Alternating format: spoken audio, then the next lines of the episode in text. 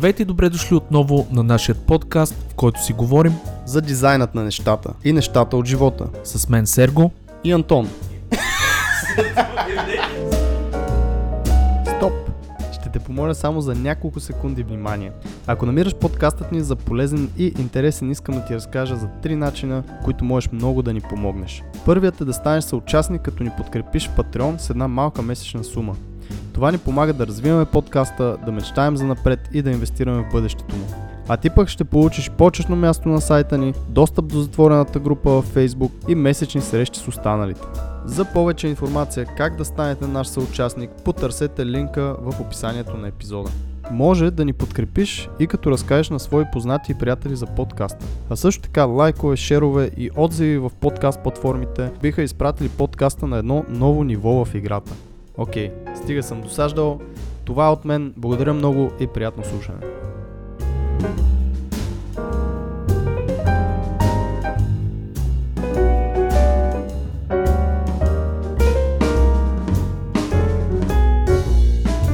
Здравей, слушателю! В днешният епизод тримата виновни за подкаста Сергей, Никола и аз сме подготвили отговори на някои въпроси.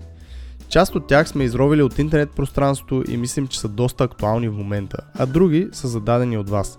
Ще си поговорим малко за новия видео AI модел SORA, проблем ли е бързото развитие на технологиите за нас като хора и убива ли креативността изкуственият интелект. Надявам се да ви предложим интересни моменти и да стимулираме размисъла ви по тези теми. Пригответе се за един пълноценен разговор, който обещава да бъде не само информативен, но и вдъхновяващ. Поне така се надяваме. С Никола и Сергей ви пожелаваме приятно слушане.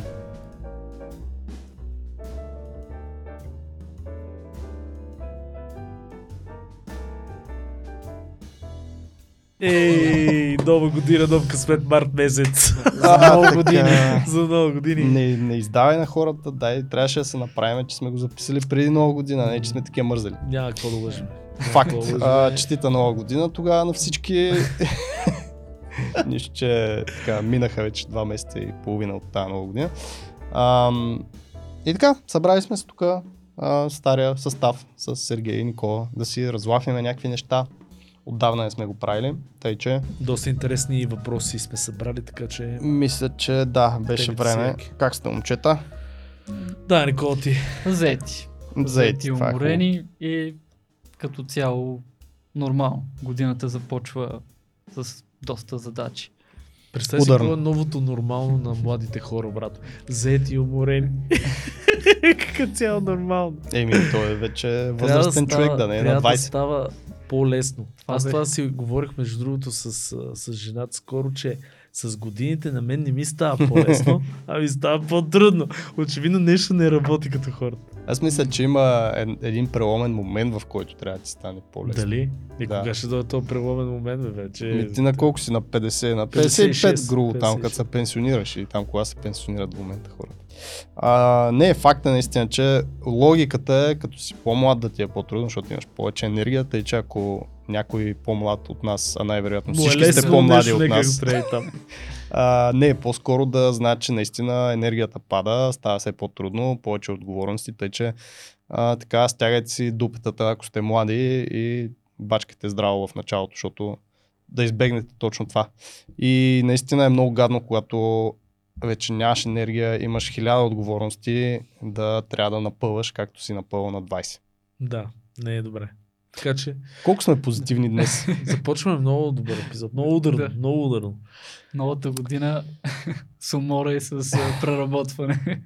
Еми, аз пък пожелавам на всички да е така, защото... Новата година с мора, с умора и преработване. С мора. Това, въпроса, това е някакъв транзишън към SORA ли беше? Да. Добре, имаме някои въпросчета, които са се появили както от нашите така, слушатели, така и от други места, където сме видяли интересни дискусии по тия въпроси. Затова решихме да ги разнищиме и тук в нашия подкаст. И съответно най-така нашумялото и нещото свързано с AI в момента, излезна новия AI SORA, с който аз съм най-малко запознат тук от компанията, но въпросът тук би бил, освен да разкажете какво е SORA, на нашите слушатели, които са като мен, не са толкова запознати. Също така, генерално AI или изкуственият интелект ще сложи ли таван на креативността? Това е въпрос. Да, Никола, ти понеже като така, човек по-близко до видеото да разкажеш. Като аналитична личност и инженер ще обясня първо какво е SORA за хората, които може и да не са го видяли, които вероятно не са много, защото е навсякъде последните два дена. Но SORA е на практика бета версия на нов AI, който е тексто, видео. В момента само това има, но със сигурност тези хора ще изкарат и съвсем други видео, нали, някакви по друг начин да се генерират нещата, но в крайна сметка е бета, която изглежда стряскащо добре. На места е даже, ако не го гледаш от много близко, изглежда като се носи свалил фотич от банка за някакъв корпоративен клип.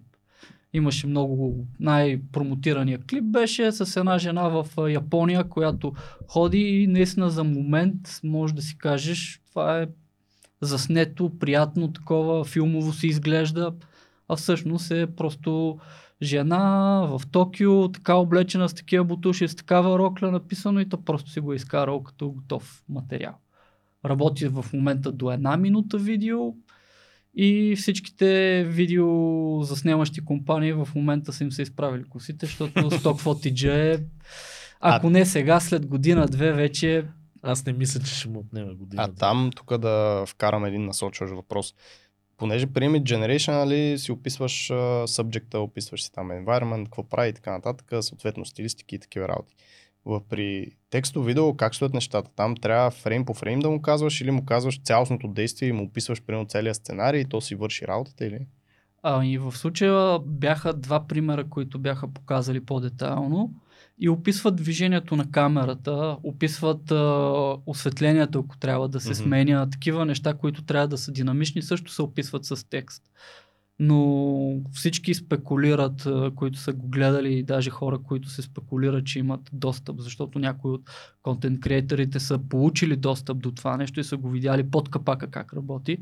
Казват, че най-вероятно ще можеш да му даваш референции и по тези референции това да го гайдва и да знае какво точно имаш, да си по-конкретен, отколкото да опишеш нещо с няколко думи, защото, нали, черни бутуши може да са 10 различни вида черни бутуши. Тоест, ако покажеш кои черни бутуши, като имидж при Image Generation. Да. Тоест задаваш му имидж, който вече да трансформираш, нали, допълнително. Да. Интересно, т.е. това все още не е лайв, дори за хора не могат да го тестват.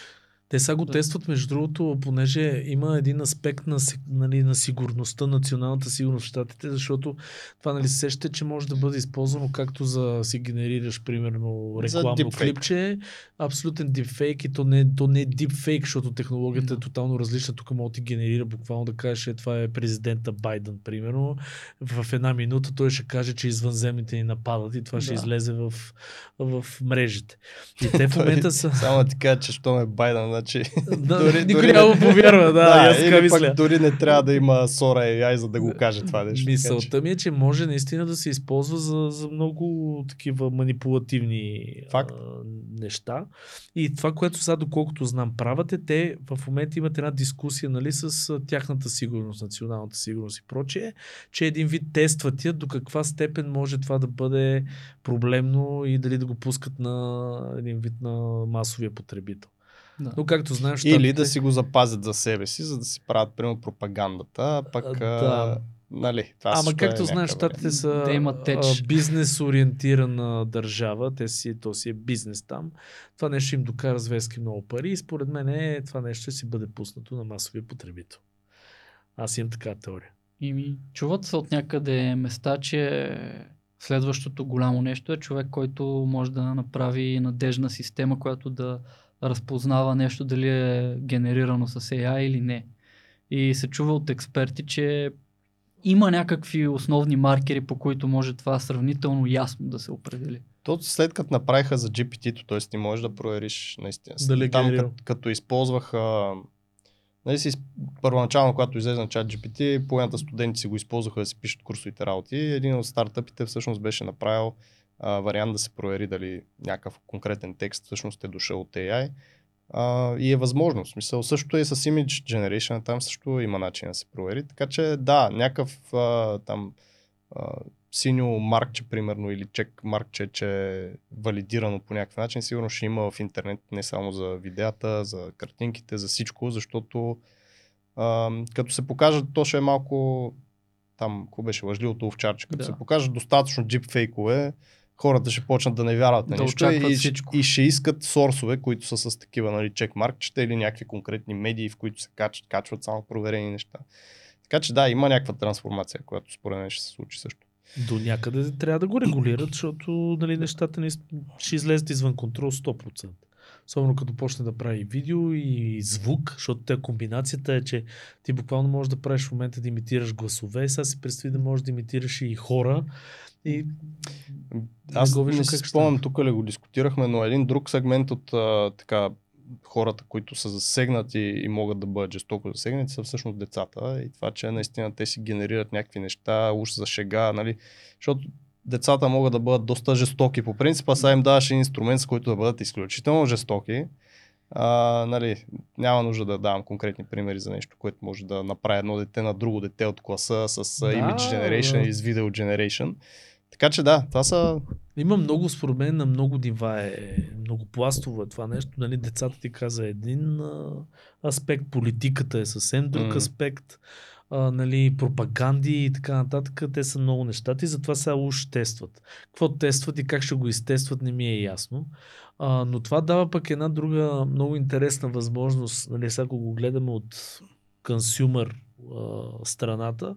Според мен това нещо е, следващата стъпка е буквално генерирани за всяка персона контент. Какво им прибираш се вкъщи, вече Netflix няма да има да кажем поредния сезон на еди какво си, а ти ще казваш, окей, сега направи ми сериал, който аз искам да гледам, примерно 10 серии на еди каква си тематика, еди какъв си плот, нали, еди каква си история, еди какви си неща, и това ще ти го прави само за тебе, конкретно. Това звучи интересно, като изключим това обаче, че повечето хора са според мен сме толкова в момента нефокусирани, некреативни, нали, тук идваме и до другия въпрос, че ти за да измислиш то сериал, окей, ти може да си креативен човек, ама 90% от хората ще им е по-добре да открият нещо на готово и то може да е генерирано от хора като теб, нали, т.е. които вече са. Така че да, има интересни такива. Но въпросът дали ще сложи таван на креативността, т.е. дали ако се почне да се използва все по-масово и по-масово AI, било то за Image Generation, за Video Generation, за музика, за сайтове, за апове, дали нещата ще почнат да изглеждат еднакво? Според мен има истински риск, но не виждам и с какво е по-различно от това, което се прави в момента. Пак хората търсят трендове, правят едни и същи неща. И може би двойно тази тежест на кое е тренди ще бъде заложена пак в това, с което AI се обогатява, и той пак това нещо ще дупликира. По-скоро ще има възможност да добави един фидбек клуб в системата, в който това се повтаря и този стил се засилва, пък всичко друго по-креативно да не се развива, просто защото двойно отхвърлен. Един път от хора, после от AI, който се учи от това, което хората са направили. Всички генератори, ти знаеш, Антони, преди когато се генерираха изображения от едно време преди AI, имаше и техники за генериране на, нали, с екшен и с скриптове, с какво ли не, в Photoshop. Всичко води до буквално до уеднаквяване на дизайните. И примерно и самите трендове водят до уеднаквяване на дизайните. Излиза новата лилаво-синя гама флат дизайн и гледаш абсолютно всичко става лилаво-синьо флат. И сега си представи, примерно, като аз как го виждам, всяко едно нещо, което улеснява един човек и го блокира да мисли, т.е. той не го блокира, но го кара да не мисли, за мен е проблем, защото хората като цяло не обичат да си дават зор. И сега, примерно, ако на мен ми се даде нещо, което да ми генерира някакви неща, аз няма да се помъча, няма да се напъна да измисля нещо ново. И това ще е масово. И примерно това със течение на времето ще довежда до едни и същи неща и най-вероятно някъде някой примерно японец или скандинавец, ще измисли нещо по-оригинално, всички ще са уау. Но за мен цялото нещо ходи към абсолютно идиокраси това филма, който беше. В смисъл, падане на IQ, защото аз го виждам по себе си. Аз в момента, нали, колкото и да не искам да си го призная, в момента, примерно, тези тулчета, нали, които са грамърли и така нататък, мене винаги ми е бил проблем английски език. Нали, говоря го, смея да твърда сравнително прилично и така нататък, но никога не ми се отдавал. И сега в момента, примерно, ми е много лесно аз да си правя бизнес текстове, имейли, кореспонденция. И в един прекрасен момент се усетих, че аз почвам да не мисля вече как си структурирам изреченията. В смисъл, едно време мислех на Иса, как ще го кажа, дали тази думичка, примерно, по-учтива ли е, тук ще, дали, по-грубо ли звучи. Сега в момента е буквално, я провери този текст, я ми генерира текст, примерно, отговор на това, малко го попипвам и го пускам, което само по себе си на всички нива, ако го имаш, на ниво звук, текст, видеоконтент. Дори, примерно, след време аз го виждам как ще, като по фантастичните филми. Примерно, отиваш до кафе машината и директно те пита какво искаш, ти не знаеш какво искаш, ама примерно казваш, абе, направи ми, примерно, еди какво си, той ти каза, искаш ли да ти препоръчам еди какви си неща възоснова на твоя бихейвиър от преди, примерно, 4 месеца, ти кажеш, да, дай ми едно кафе, еспресо, еди какво си. И то всичко ще е едно такова супер елементарно и хората, според мен, няма се напълват изобщо. Което генерално, ако се върнем, нали, към това с кафе машината, т.е. вече като говорим за AGI, за някакви General AI, да, които правят всичко. Където за хората, работят и в тази насока, знаем. Да, доста напредват дори в тази насока. Всъщност ще ни вкара в някакви лупове дори. Т.е. ти няма да имаш нов експириенс. Няма да откриваш някакви нови неща, защото хората са, нали, habit creatures, т.е. същества на навика. И съответно, ако AI ти знае навиците и ти предлага същото нещо, което би ти харесало заради тия навици, ти буквално ще си влежа в един коловоз и ще си изкараш така целия живот. Да, що ще е трудно. То ти знае какво харесваш, как, дали, абсолютно всяко нещо, поръчва ти вместо тебе, дава ти контента, който ти няма нужда дори да мислиш какъв контент. Ти харесваш филми за нинджи, ще ти дава филми за нинджи и така нататък. Мисъл, това е, може би, апокалиптичният сценарий. Винаги се опитваме да мислиме и по-оптимистично, нали. Нали, някой казва, това пък дава възможност на творците. Обратното, в смисъл, вече когато не си губиш времето в 8 часа ти да ресърчваш и да правиш неща, твой мозък така да се развихри и да направи чудеса. Аз това ще да ти кажа, ако до сега в процесите си, примерно, си опитвал да мислиш и да вкараш мисъл и да променяш, поправяш, подобряваш някакви стъпки, то в случая всички тези стъпки ще си еднакви, но ще имаш някъде някакви места, в които може би можеш да инжектираш някаква креативност. Но което пак, нали, води до някакво еднаквяване, защото ако всеки си измисля неговите си стъпки или подобрява или наглася спрямо себе си и своите предпочитания, стъпките в процеса му на работа, то тогава работата излиза доста по-персонализирана. Ако само една стъпка промени и вкара някаква креативност, то тя пак ще е персонализирана, креативна и така нататък, но няма да е така, както, нали, първия пример. Никола? Ами, според мен е това, до което ще доведе, е, че може би стигаме до момента, където удряме това нещо, както вече си говориме, безкрайното съдържание.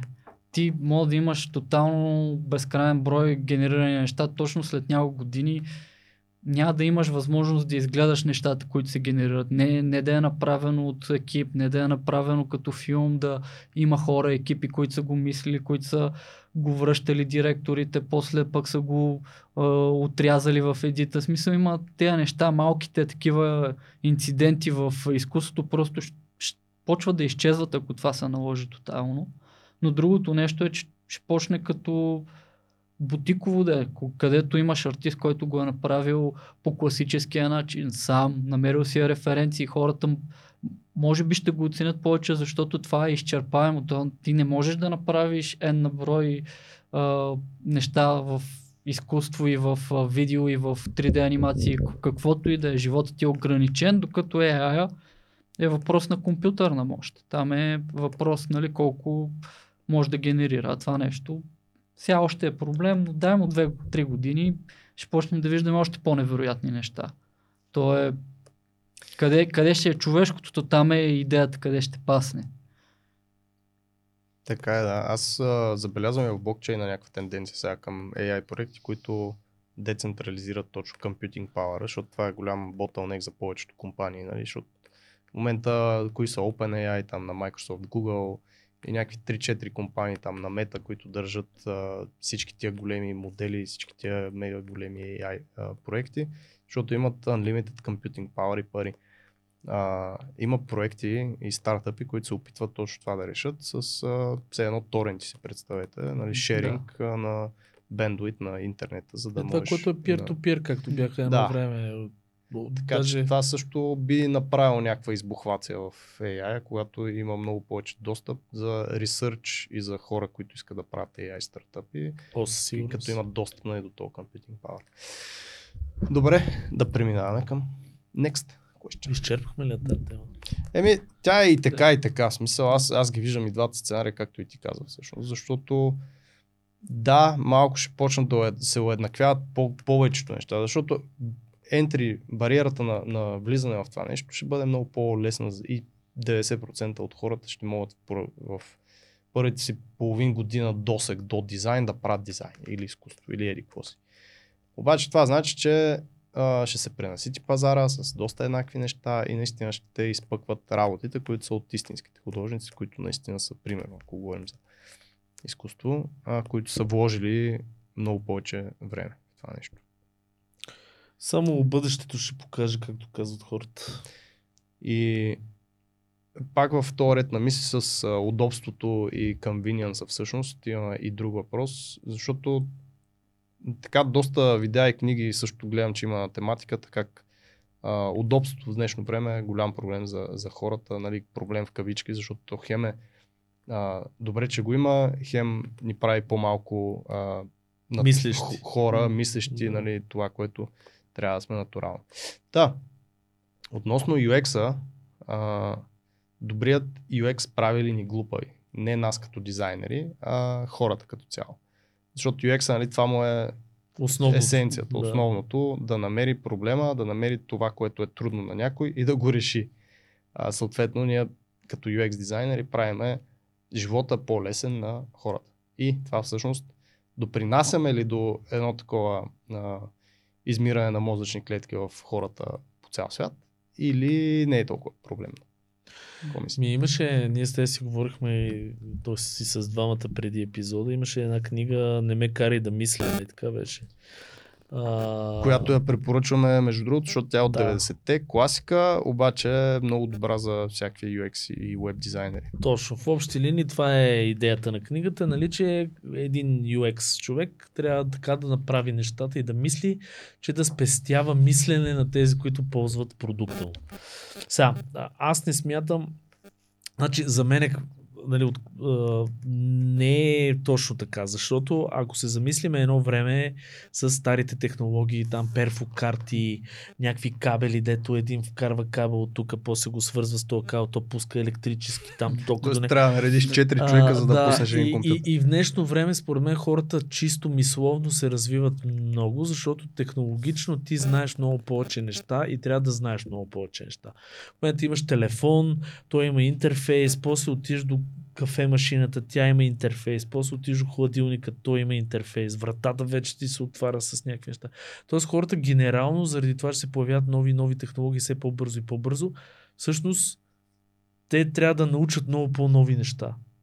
Отколкото, примерно, едно време, нали, когато е било с по-малкото работи. И UX-а от една гледна точка е супер полезен тук, защото тебе, ако те кара да, примерно, да ти е лесно, тебе ти намаля този целият обем от информация, който така или иначе е безбожен. Мисля, това на всеки ден да поемаш, нали, ние гледаме какво става в TikTok, някакви нови девайси, някакви работи, хората учат, апликейшените вече са нищо. Излиза един апликейшен, хората ползват 6 различни вида от същия апликейшен. Нали, едно време, примерно, имаше 2 социални мрежи, един, примерно, менеджмент апликейшен, един Photoshop, да кажем, и още 2-3 програми, банките, които трябва да научиш. Банките още не бяха дигитални, нямаше банкови софтуери. Са в момента абсолютно всичко е ап. Примерно вече имаш апликейшън за брошурите ти от метро, които получаваш. То отдавна го има. Да. Но идеята ми е такава, че с всичките тия неща, това е все повече информация, която мозъка обработва.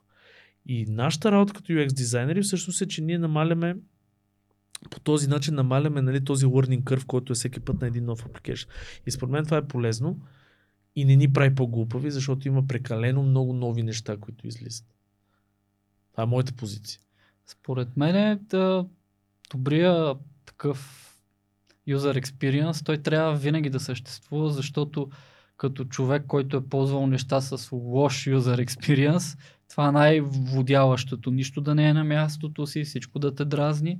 От друга гледна точка, да, когато нещо е по-просто, зависи дали си потребител, дали си просто крайен потребител, който цъка безмислено и иска нещо просто да се получи. Ако ти вникваш в нещата, определено винаги ще е плюс, че имаш добър интерфейс, че имаш ясно разграфена структура, че не ти и не просто усилия, защото когато един интерфейс е лош, то просто казваш, това не трябва да е там, това трябва да е тук, нали? И просто е по-добре. И ние сме в момента наистина заляти от много неща. Не може да минеш без онлайн банкиране, не може да минеш без поне 3 апликации, които ползваш на телефона си, и то не за някакви малки неща, нещо, което ако объркаш нещо, може да е неприятно. И е изключително важно и е много важно ти да ти е инстинктивно, да знаеш сега цъкам тук и това, да имаш някакво предвидимо поведение. Въпросът е пак може да се върнем и към темата с когато имаш една релсичка, която си изградил, дали ходиш по нея, защото е най-логично, или просто ходиш по нея, защото си свикнал по нея да си ходиш. Всичко те насочва и така е най-малкото съпротивление. Нали? Всичко го търси във вселената. Дали е вода, дали е електричество, това е основна истина. Според мен това е нещо, което по-скоро трябва да се погледнат младежта и да видим те как използват неща, защото точно това е проблема с TikTok. Това е перфектният интерфейс. Само и така правиш и следва. И даже гледах клипчета, че има в Индия някакви деца, които са заспали и така. Инстинктивно го правят на сън човек. И muscle memory, такова някакво. Мисля, че ние никога няма да го разберем, защото все пак ние сме израснали с някакви компютри, като сме били малки, но никога не сме имали така устройства и неща още от съвсем малка възраст, да мога прекараш така залепен в телефона. Ние също минахме и през всичките трендове от Web 2.0 изродиите, дето всеки си правеше флаш сайт, който няма нищо общо с друг сайт. Тогава бяха тогава бяха много модерни анимирани сайтове, летат пеперуди и скачат някакви менюта. Всичко, каквото може да сложиш, се слагаше, да. И от оная кретения, защото за мен това беше безумие, там нямаше UX, там всичко беше безумно. От онова минахме вече към някакви форми на изчистени дизайни, някакви структури, нали, сега вече се говори за дизайн системи и прочие неща.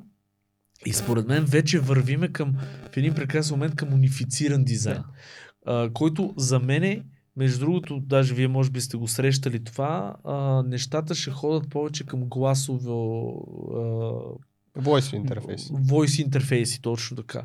И примерно в един прекрасен момент няма да има концепцията за интерфейс. Ти ще имаш нещо и ще кажеш покажи ми последните ми 3 имейла и то ти отваря някакви имейли. После ми отвори социалната мрежа, пусни пост, който казва колко съм готина тук на Малдивите, снимай му от този екъл, генерира едно видео с еди какво си. Ама виж, точно това е, гледай сега, като искаше преди да изпратиш някакъв пост на Малдиви или да изпратиш някаква снимка, която сте снимали на Малдивите, искаш да изпратиш някъде. Ти трябва да имаш пътечката в главата си, когато това стане. Тоест, ти ще отидеш, примерно, в Facebook, нали, най-така лесният тъп пример, ще си запазиш, примерно, снимката от телефона на компютъра по някакъв начин, дали ще си изпратиш на Facebook, дали на имейл, ще си я свалиш на компютъра, от компютъра искаш нещо да едитнеш, примерно, и да изпратиш на еди кой си. Тогава ще влезеш в WhatsApp или в Facebook. В случая ти говориш за нещо, което аз ще го направя с 2 думи, ще кажа направи това, което няма ли да ни направи глупави. Нали? То това е премиса в въпроса. Защото ти вече спираш да мислиш тотално. И аз съм много съгласен с това нещо, нали, че ни се налага в момента да правим много неща в ежедневието ни. Затова интерфейсът трябва да е интуитивен, трябва да, нали, да ни е лесно да работим и бързо да работим с него. И то е някакъв порочен кръг. Защото наистина замислете се преди 10-15 години колко малко неща бяха, нали, вие го казахте там. Банкиране и всякакви такива неща ги нямаше на телефона, а сега всичко ти е там и всички неща се бутат там, просто защото имаш достъп нон-стоп до този телефон. Всички искат ти да им използваш някакви неща. И това нещо ценно се повече и повече се засиля. Тоест ти имаш все повече и повече необходимост от този телефон, което пък от друга страна вече нямаш нуждата да мислиш наистина, къде трябва да отида в банковия клон, къде е този банков клон, как да стигна до него, ще мина по тази улица или ще взема този трамвай. Няма такова нещо. GPS-а, колата, отиваш... Между другото, пример с картите ти много добре го каза. Аз си спомням едно време като ученик, за да стигна до някоя улица в София, баща ми отваряше една карта и тая карта се разучаваше през коя улица, колко спирки. Броиш 4 спирки, прави си мини карта. Което развива мислене. Което развиваше ориентация, мислене и много неща. Сега в момента, буквално ако аз не си пусна GPS, аз не мога да стигна до вкъщи. Смисъл, така е. Абсолютно си прав. Натам върват нещата. Въпросът е, че то е неминуемо. В смисъл такъв, хората като цяло не обичат да мислят. Да, и трябва, за да, нали, точно там отиваме, че според мен, ако оставиш всички хора, които не им се мисли и им дадеш най-добрите UX-и и всичко да си прилича, защото ти казваш, нали, Apple, но част от работата на UX-ера е да вижда в другите Apple какво се прави, за да преизползва същите патърни или шаблони на български, за да може на другия човек, като го отвори, за първи път да му е познато. И то всичко става, почва, както ти казвам, унифицирано. И съответно, ако искаме да оставаме здраво мислещи хора и да се развиваме и да не затъпяваме както в идиокраси, защото ако се оставим по течението, точно така ще стане. Ние трябва активно просто да използваме тези инструменти по такъв начин, че да са ни в помощ, да, но също така да не прекаляваме с тях, когато става дума за някакви мозъчна мисловна дейност. Защото, нали, инструмент с ножа, дето се вика, може да нарежеш хляб, може да убиеш някой. Тоест, как го използваме е по-важно. То, затова според мен на Запад все се забелязва този тренд в момента, че много модерно става този дигиталния минимализъм.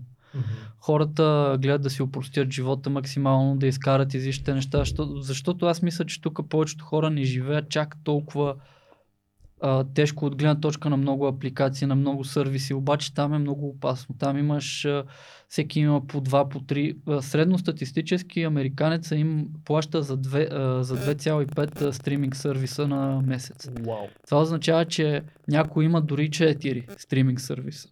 И аз дори не мога да ти кажа в момента 4 е така да се сетя. Че аз имам 4, бе. Disney, Prime, Netflix, HBO. Ето, Антон има 4. Аз също имам 4, между другото. Аз имам, и аз имам Amazon. Сега ще кажа, точно така, аз ги мити без... Което е пак, аз го осъзнавам, нали, че не е много окей. Защото Netflix, там пък интерфейса, на всички тия неща интерфейса е лесно направен да те въвлича и да седиш в тази програма. Което ти, ако активно не се спираш, мога спокойно един ден като зеленчук да си изкарам на дивана, да зяпам някакви пълните глупости, които няма по никакъв начин да са ми полезни, ще ми дадат някакво малко удоволствие, но това удоволствие, всъщност, ако се върнем и на AI генерацията, художниците, които наистина рисуват традиционно, за тях е удоволствие да си сложат, нали, празното платно, да нарисуват нещо, т.е. тези 5, 8, 10, 40 часа прекарани с това нещо, за тях е някакво удоволствие. И това е нещо човешко според мен. Т.е. хората от едно време, които са крафтман, които са правили някакви неща, това не е заложено, носи ти удоволствие на чисто психически, физически, дори физиология, всичко това нещо ти се променя, когато правиш такива работи. Когато си стресиран и трябва да направиш най-яката AI генерирана картинка максимално бързо, защото клиента те чака и защото имаш още 14 000 клиента зад него наредени, понеже си много бърз с този AI и правиш някакви супер дженерик шитни с промптове, променяш някакви работи за 20 минути. Това те прави малко по-нечовека, така да го кажем. То между другото има една теория, че ще се връщаме към точно хендмейд неща и към класически такива неща, защото не, ти го каза, човек иска да прави нещо с ръцете си, нали? Има повечето хора, иска да създадат нещо. Така че има и такава теория, сега ще го видим и това. Ама си прав, да, абсолютно съм съгласен с теб. Въпросът е, че тук, нали, говориме пак средностатистическата извадка каква е. Да. Защото, нали, ние го гледаме от нашата камбанария, ние малко или много сме си говорили, че живеем в балон, нали, говориме, примерно, да кажем, художниците, които правят неща за игри, или пък веб дизайнерите, те си имат комюнити, което е един балон около тях, нали, ние си се познаваме, мислиме по един и същи начин, горе-долу и така нататък. Ама като фанеш едни 7 милиарда човека, които нали, са тотално различни. Другото, което е, сетих се малко в топик, сетих се за това, имаше една, мозата на кой е карикатурата, с един човек, който е хукнат към едни такива, буквално големите корпорации смучат от него с едни мъркучи, енергия, нали, закачен нали, към Facebook, към не знам какво, към... и това ме подсети Факт. За апликейшените, защото те ядат реално най-ценното ни нещо, което е времето на тази земя. Ако се замислиме. Защото, примерно, е сам Netflix, примерно, тук е една рекламка, там е едно апликейшънче, тук 10 минути в TikTok, там 20 минути в Ерикво си. В един момент ставаш на там 70-80-90, каже, аз не съм засадил един домат. Аз не знам, между другото, имаше една програмка за Mac, такава... Де ти тракваше времето, ето включваше и тя на бекграунд там си върви. То не беше ли... Сетих се, дето всъщност ти показва и къде ти е фокуса. Да, смисъл, примерно след една година отваряш, да, някакъв репорт и такова. Да, и ми е интересно, наистина на 50-60 години някой така средностатистически, примерно американец да вземе, защото те са малко по... Представи си. По-лабилни към това нещо. 22 години Netflix. Примерно, брат. Или 10 години. В смисъл Netflix плюс social media. Това е абсурдно за мен и да, просто въпросът е активно да по някакъв начин, което аз също го забравям, аз не случайно имам тия 4 стриминг сервиса, нали? Не се правя нещо друго, просто сега като го говорим наистина, логично е да се пазим малко или много от нон-стоп използване на такива софтуери, апликации, колкото и лесно да... Да, по-лесно е сега с Apple, примерно, този девайс, дето е смесената реалност. Вижена. Нали ги гледам за... Буквално го пуснаха преди там колко беше няколко седмици. Да. Всичко се напълни с клипове, хората в колите седат с тия девайси, човек управлява колата и... Като цяло, това също е интересно да се изкоментира. Това е, може би, новия интерфейс, който... Щом Apple са сметнали, че сега е времето да пробват да го наложат, а Apple имат малко издънки в това отношение. Така почти каквото са донесли на пазара, то е имало някаква стандартизация и осиновяване. И дори това нещо, това струва 7000 лева, те хора дават по $3,500 за това нещо, за да могат 2 часа да седят с очила, където да ги вкарат в някаква друга реалност. Но... Което пак това също е тех, който е супер, готино е, но ако ми дойде на мене, аз активно ще се опитвам да не седя по цял ден в тази реалност. Защото има много хора, които ще се пуснат по течението, ще седят в тази виртуална реалност, ще станат асоциални. Съответно в момента има много статистики и неща изкарани за това колко са самотни всъщност хората, примерно в щатите и как всъщност тази самотност води до някакви заболявания и до някакви други дисордъри. И това е, просто трябва активно да се внимава с подобни неща. Точно това щях да кажа, защото в момента се вижда, че живеем в време, което се развива значително по-бързо, отколкото нашата еволюция може да реагира. И затова наблюдаваме епидемия на психологични заболявания, проблеми с баланс, ако щеш, на хормони, защото ние имаме невероятно неподходяща среда за здрав организъм. И точно днеска гледах, препоръчам го на всички канала, може би съм го споменавал. Казва се Healthy Gamer, един доктор, който е бил геймър, който е бил много зле в развитието си да отиде в университет, искал да отиде в университет и го е правил тегото си, защото искал да е medical, нали, студент и е искал да кандидатства, 100 пъти е отхвърлян. Много интересна история, но човека е стигнал до там, че е станал, завършил е Harvard Medical School, на много високо ниво, ходила е в Индия, видяла и духовната част на нещата и за мен от всички хора в интернет той е човека, който най-добре може да обясни общия похват и много хора му се разсърдиха от в кавички от неговата книга, защото той не е написал книга за деца геймери, а написал книга за родители как да отгледат здрави геймери. И един клип му гледах, който казва: много хора в момента е модерен допаминовия детокс, нали? Да спреш да гледаш, да спреш и изобщо да правиш тези неща, които ти дадат допамин. Той каза много голяма грешка. Ние имаме нужда от високо ниво на допамин, просто най-големия проблем е, че ние сутринта правим най-големите грешки. Ако започнеш с социални мрежи сутринта, ако започнеш нещо такова, което ти дава допамин, това много те изразходва и после нямаш енергията и търсиш нещо свръхстимулиращо. И всеки път ти е по-трудно и все по-демотивиран си. И това са някакви неща, които ние няма как да ги знаем като обикновени хора, които просто сме в това море и се опитваме да не се отдави. Буквално така изглеждат нещата. Това защото много готин съвет. Аз мисля, че съм гледал това клипче, дето обясняваше, за пръв път ги чувам, мозък е в бета стейт сутрин. И точно това беше, че нали, когато започнеш с телефона директно от леглото, ти всъщност точно нарушаваш това бета-стейт, където мозъкът ти тепърва се събужда, има нужда от примерно спокойствие, от това примерно да не го натовариш, да.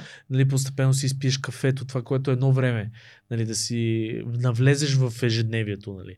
А повечето хора точно това правят и аз го правя между другото. Аз съм сигурен, че и вие го правите. Аз, примерно, като стана сутринта, първата ми работа е да се хвана за телефона, да си отворя Slack или там другите неща, или Facebook и да почна да скролирам като... Абсолютно, някой път е много се случва и нещо, което ми показва естествено, че е грешно, е, че ако, примерно, отвориш YouTube или нещо, което е с шортове като Instagram или YouTube, може да ти отнеме 20 минути без да се усетиш. Е така... Аз трябваше да стана и да правя нещо в момента. То не е само това, то ти сменя директно мисленето и фокуса. Тоест, някакво клипче ще ти хване, примерно, окото за, да знам, how to... build something. Не, как, примерно, да намериш, айде, най-новия криптопроект, примерно. И оттам нататък денят ти е в... почваш да мислиш в тази посока. Дават ти някаква насока в началото, когато вместо ти си я дадеш тази насока на мисленето. Примерно не ще правя това ми е най-важно и така нататък. Много интересно нещо, което той каза и това ми е takeaway от клипа му, е, че тази част на мозъка, която отговаря за производство на допамин и желая допамина също, е тази част на мозъка, която не кара да взимаме решения. На практика, общо взето казва на хората, ако си мислите, че ще го победите това с дисциплина, това не може да проработи дългосрочно, ама по никакъв начин, нали? Така че най-хубаво е да имаш рутина, която да си спазваш и да си съзнателен за всеки малък детайл. Като цяло това за дисциплината и за willpower-а има много изговорено и наистина най-добрият начин да си промениш такива вредни навици е всъщност да си го направиш максимално трудно да ги правиш тия навици. Атомни навици, точно. Да. Тоест, каквото искате да промените, много ще е трудно да си казвате няма да го правя сега. Защото много често е по-силно от вас, но ако си го направите максимално трудно, в случая с Facebook, ако си го изтриете от телефона и трябва да си го свалите, за да го отворите и там трябва да се логнете, защото половината от вас не си помнят паролите, се откажете на втората стъпка. Именно. Добре, найс. Какъв е следващия въпрос? Ще имаме.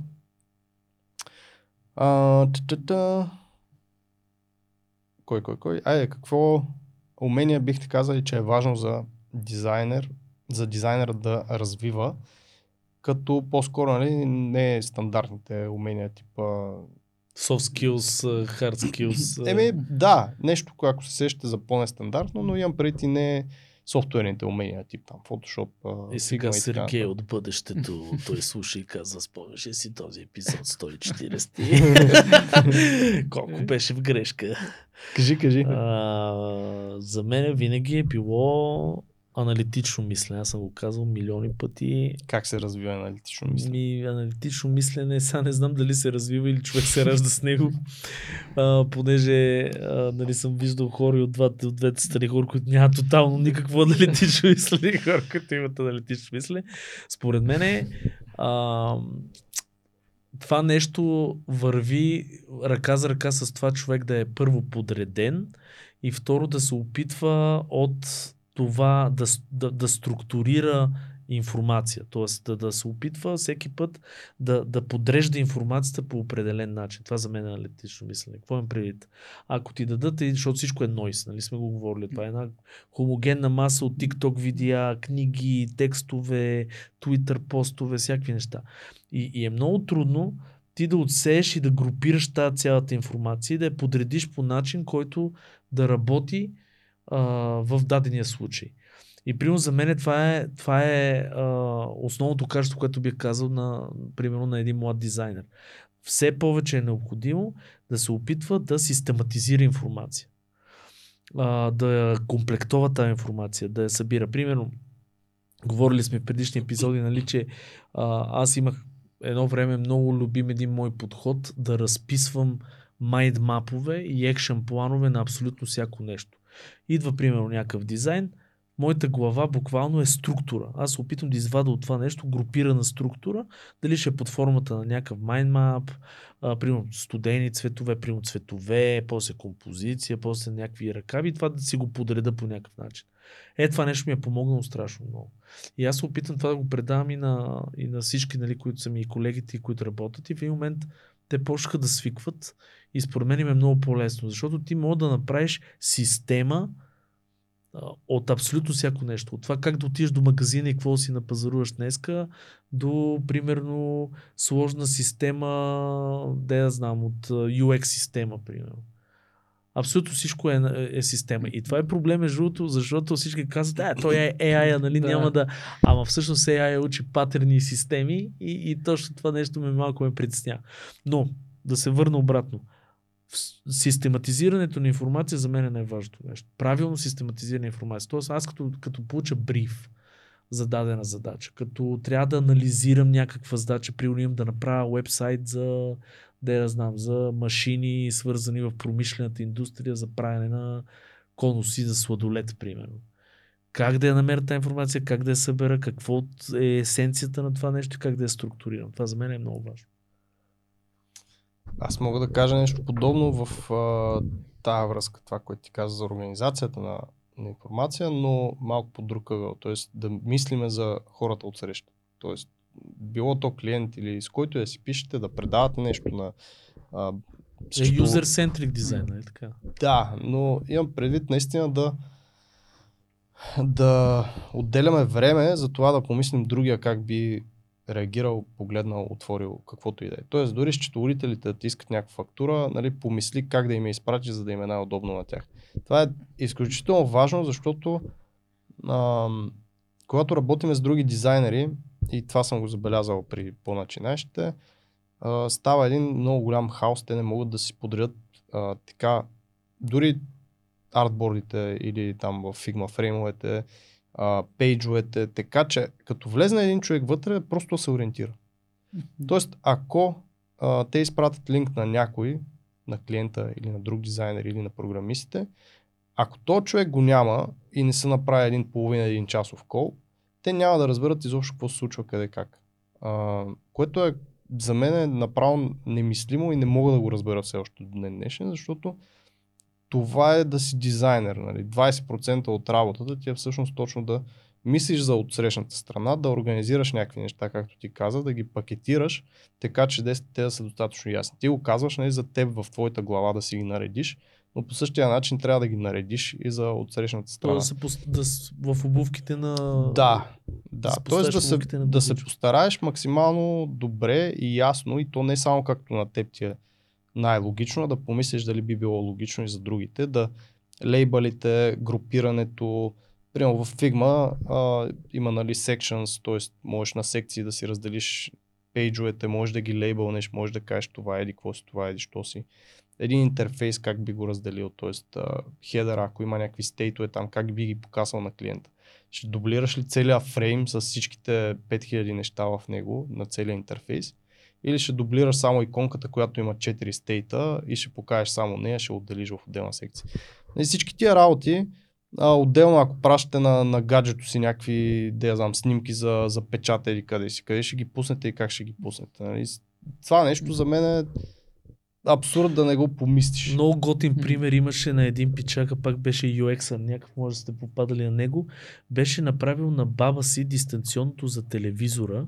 Беше облепил, обаче беше оставил само, защото дистанционното пълз бутони, които не полъж, само увеличаване на звука, намаляне на звука, канал напред, канал назад и изключване. Всичко останало го беше облепил, защото над бабата ни трябва нищо друго. Именно. Тя ни трябва тези 4-5 бутона, нали? И това е, което ти казваш. Това е точно, да, юзър-центрик, да знаеш от срещната аудитория. Въпросът е, че повечето дизайнери някакси спират до едно място. Едните са тези, които примерно правят дизайна, правят хомпейджа или там, каквото и да правят, и спират до там. Тоест, все едно другото, организацията на цялото това нещо не е тяхна работа, което не е така, защото да знам, това за мен е, ти си лош дизайнер, ако не можеш да си организираш малко фреймовете, пейджовете, да ти е ясно на теб, да ти е лесно, да си сложиш емот, иконки и всякакви такива без практика, които примерно в Figma съществуват. Това би било едното. Второто би било да можеш да боравиш с текст, което малко се вече може да се пренабрегне до някъде заради чат GPT, но забелязал съм, че това да можеш да пишеш UX copy, т.е. така да напишеш бутоните, да напишеш заглавията. Също съм го срещал при много малко дизайнери, когато клиента или понеже работя повече по стартъпи, там винаги фаундерите, хората от екипа имат някаква гласност. Тоест, те си казват, примерно, тази секция би било яко да е тук, да сложим това, да сложим онова.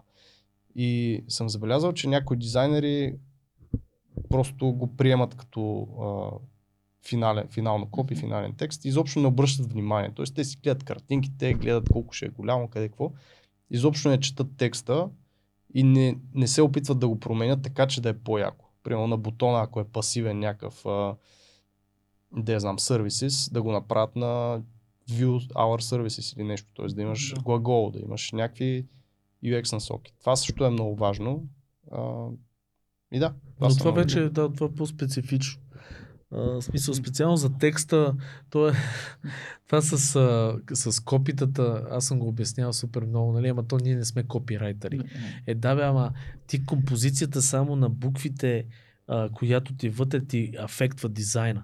Защото ти, ако имаш толкова дълга дума, която трябва да я приравниш към някакви елементи, ама същата дума използваш синоним, който е двойно по-къс, вече тотално различна композиция се получава на елементи. Именно, тотално различен дизайн. Се размества.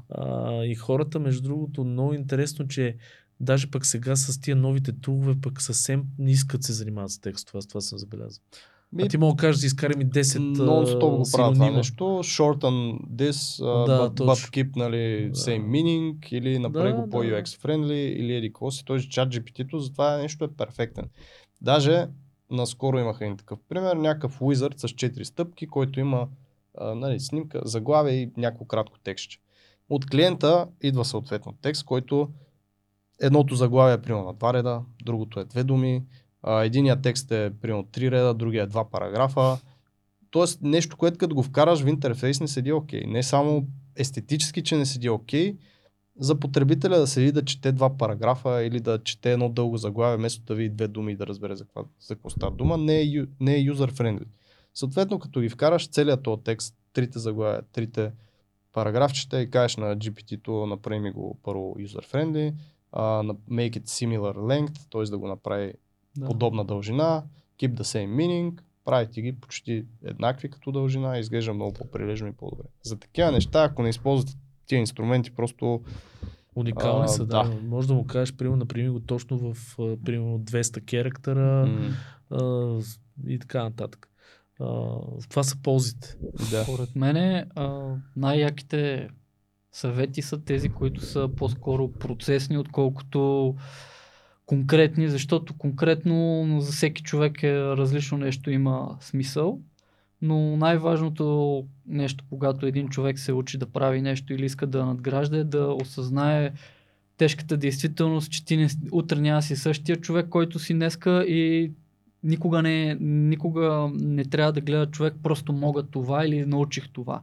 Никога не си научил нищо.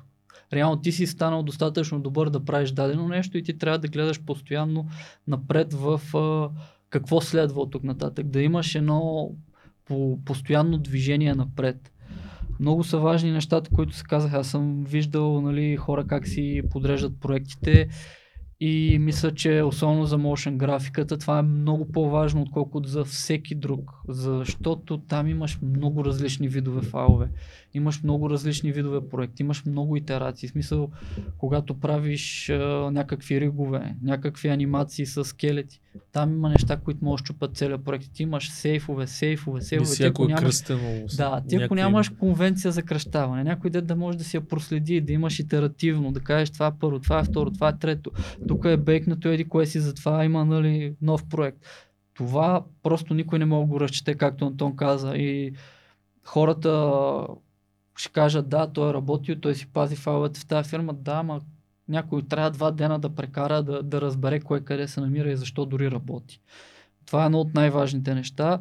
И другото, което е, ако ще правиш даден проект, моят съвет винаги, ако е нещо, което не си правил досега, отдръпни се, виж си процеса, който естествено ти следва, започни да го правиш, като видиш някъде разклонение, което е затова не работи, защото имам този и този проблем.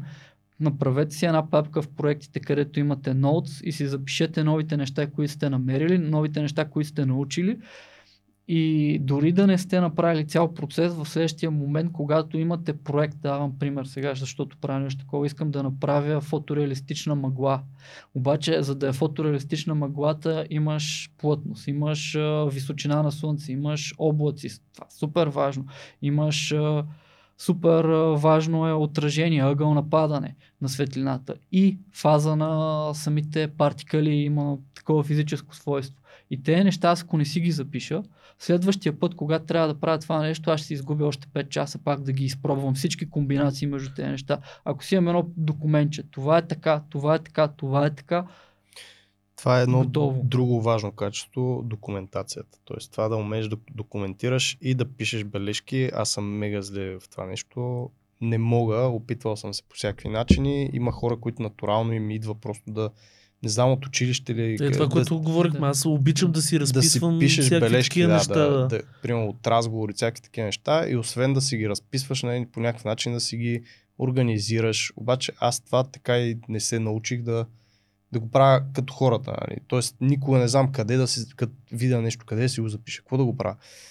Това е малко много важно качество наистина за всеки дизайнер, защото най-малкото с клиенти като се говори, когато се записват нещата и то се записват не дума по дума, а да можеш да отбираш важните неща, да можеш да си ги маркираш както трябва в там тетрадката или където си ги пишеш, това е. То става с опит. В смисъл, наистина хора, които не могат примерно да го правят, просто трябва да се опитват повече. И последното нещо, което смятам, че е много важно, като говорим за работа с текст, много е хубаво хората да се упражняват, когато говориш с клиент, упражнявай се в това в края на срещата, да можеш да му кажеш едно съмъри на нещата, главните неща, които той очаква. И това да му го зададеш като въпрос, той да се съгласи с тебе. И ако той се съгласи, нали, това означава, че ти му комуникираш ясно с него, че си разбрал кое е важното за него. А ако не се съгласи, това пак е още по-добре за теб. Означава, че ти си пропуснал нещо и по този начин избягвате всички възможности да изпратиш нещо, което ще получи лош фидбек, избягваш възможност да се фрустрирате, избягваш възможност, нали, да изгубиш време в нещо, което е абсолютно в грешна посока. С гаджето и жената е също, между другото. Там трябва да се записваш какво си казвал, защото могат да го изкарат от много голям контекст. Да, абсолютно. Между другото има, като говорим за AI, едно много полезно тул, че ми направи впечатление. Наскоро с едни клиенти бяхме в една среща. Транскрипт на срещата. Да, и изведнъж гледам в Meet се появява на същия човек едно, което пише AI. Нещо TVID AI. И също име. И аз го питам, какво е това? Той казва, това ви казва, аз ще ви прата линк. И праща линк summary. На записано съмъри, рекапи, важни булет поинтове на среща. Пак, нали, си говорим, че това малко почва да обезмисля това качество, което според мен всеки дизайнер трябва да има. Да. Факт е, но това е за срещи. Тоест, примерно неща, които ти се опитваш да научиш или както каза Никола, нали, неща, които са ти важни за проекта, няма AI в момента, който ти ги направи като самария, ти ги запише. Затова, нали, проблема, че ако пак почнеш да срещи, въпреки че ние ги ползваме, примерно Firefly е един такъв пример за AI summary tool, който влиза в срещата, да, слушате и си вади най-важните неща и ти праща един, нали, summary, което е много яко, но пак, нали, отиваме до това, че се омързеливат хората и ставаме по-глупави. Да се надяваме, че тази мисловна дейност, която се освободи, ако се, нали, се използват тези тулове, бива използвана поне за нещо друго, значи... но в повече случая за Netflix. Не, точно това щях да самаризирам с, нали се сеща от тия бебета, какво беше хората от 1980-та, какво е бъдещето от 2023-та, нали сте го гледали? И втората картинка някой си бърка в носа, примерно с... Тече тук лигата. Точно и 2023-та, горе-долу, ще е същото, нали, да се радяваме. Ами то като цяло... Всичко звучи много добре, ама всичко има и много...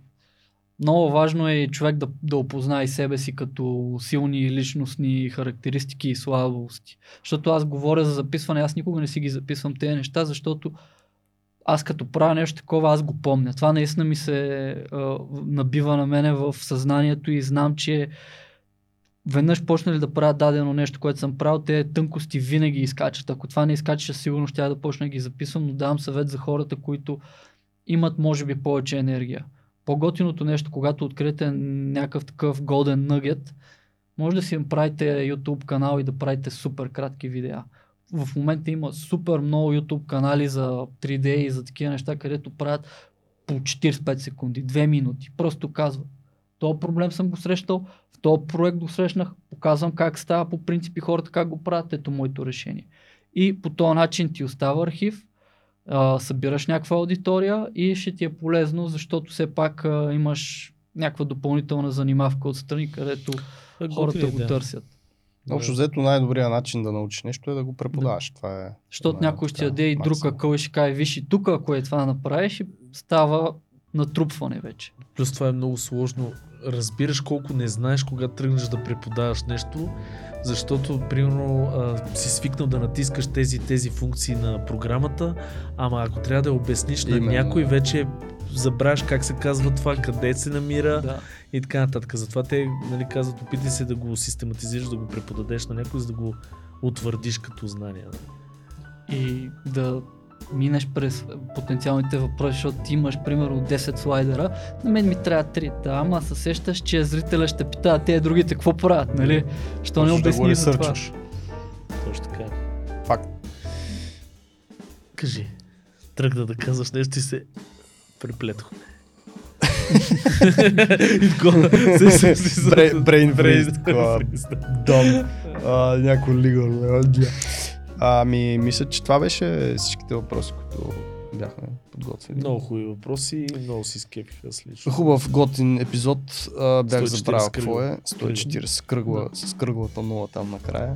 И стигнахме до 140 епизод. Да. Скоро, след няколко години, 150 епизод. 2300. Не, както знаят хората, ние винаги се опитваме да сме много редовни. Рядко се получава, но когато се получава, сме много доволни. Почвам да римувам. Много як епизод. Благодаря, че ни слушахте. И ако имате вие въпроси, естествено, които да ни зададете, на драго сърце за следващия път. Коментарите под епизода, лайк, банки, всички ютубърски пъсвордове. Go for it. Добре. Затваряме, хора. Чао. Чао, чао.